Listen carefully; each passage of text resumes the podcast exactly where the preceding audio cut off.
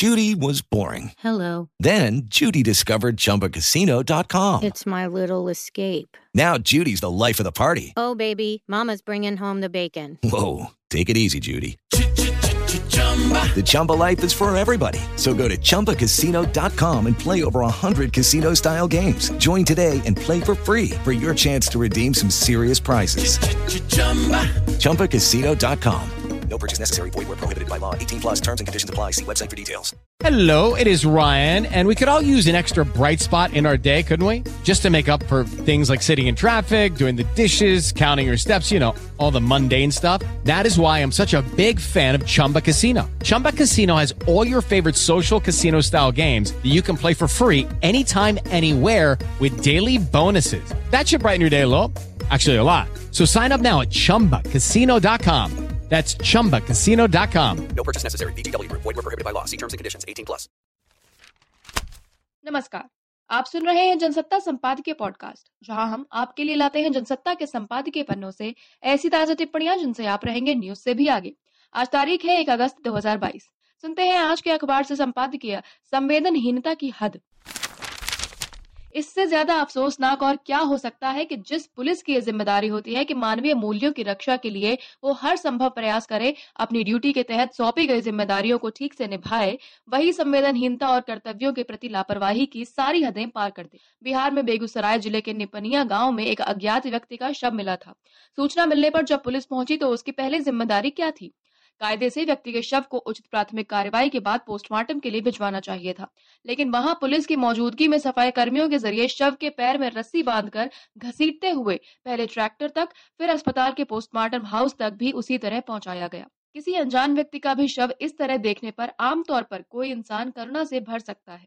पराये कहे जाने वाले लोग भी किसी शव को लेकर अपनी ओर से पर्याप्त संवेदनशीलता बरतते हैं, लेकिन वहां पुलिस का जैसा रवैया रहा उससे एक बार फिर कई सवाल उठे हैं।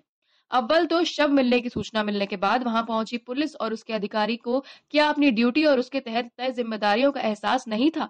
क्या पुलिस में भर्ती होने के बाद उन्हें मिले प्रशिक्षण के तहत इस तरह के बर्ताव से बचने और उचित प्रक्रिया का पालन करने के बारे में नहीं बताया गया था? इसके अलावा क्या एक आम इंसान होने के नाते उन्हें एक शव के साथ सम्मान से पेश नहीं आना चाहिए था?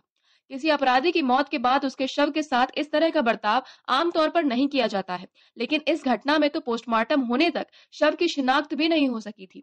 फिर सिर्फ शव की स्थिति की वजह से उसे रस्सी बांधकर घसीट कर ले जाने का भी बचाव नहीं किया जा सकता, क्योंकि ऐसी स्थितियों में भी शवों के निपटान के लिए आज तमाम उपाय मौजूद हैं। मामले का वीडियो जब सार्वजनिक हो गया और इससे लोगों के बीच आक्रोश फैलने लगा, तब वहां मौजूद पुलिसकर्मियों में से उप निरीक्षक को निलंबित कर दिया गया। लेकिन यह घटना इस बात का उदाहरण है कि ऐसे मौकों पर पुलिस भी किस तरह अपना विवेक कई बार खो देती है। ये छिपा नहीं है कि आम लोगों के साथ किस तरह के बर्ताव की वजह से कई बार पुलिस के बारे में नकारात्मक छवि बनती है। हालांकि हालांकि सुरक्षा में तत्पर रहने के कई तरह नारों से लैस पुलिस की जिम्मेदारी ये थी कि वो अपने व्यवहार से सबका विश्वास जीते और जरूरी कानूनी कार्रवाई के वक्त लोगों का सहज सहयोग हासिल करे। लेकिन इसके समांतर हकीकत क्या है, ये हर जगह दिख जाती है।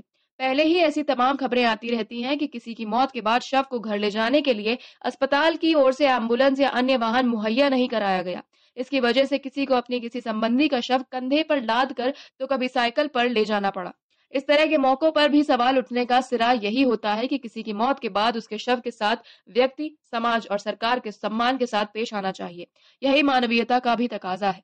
लेकिन बेगूसराय की घटना में जैसी अमानवीयता सामने आई वो हैरान करती है। ये पुलिस महकमे के लिए सबक लेने का वक्त है कि वो अपनी आम छवि को किस रूप में देखना चाहती है। आप सुन रहे थे जनसत्ता संपादकीय पॉडकास्ट। हम हर रोज आपके लिए लाते हैं ताजा टिप्पणियां जनसत्ता के संपादकीय पन्नों से, सुबह ग्यारह बजे और शाम को चार बजे। और जानकारी के लिए विजिट करें Jansatta dot com slash audio. और अगर आप ये पॉडकास्ट कहीं और सुन रहे हैं तो सब्सक्राइब जरूर करें ताकि आप रह सकें न्यूज से भी आगे।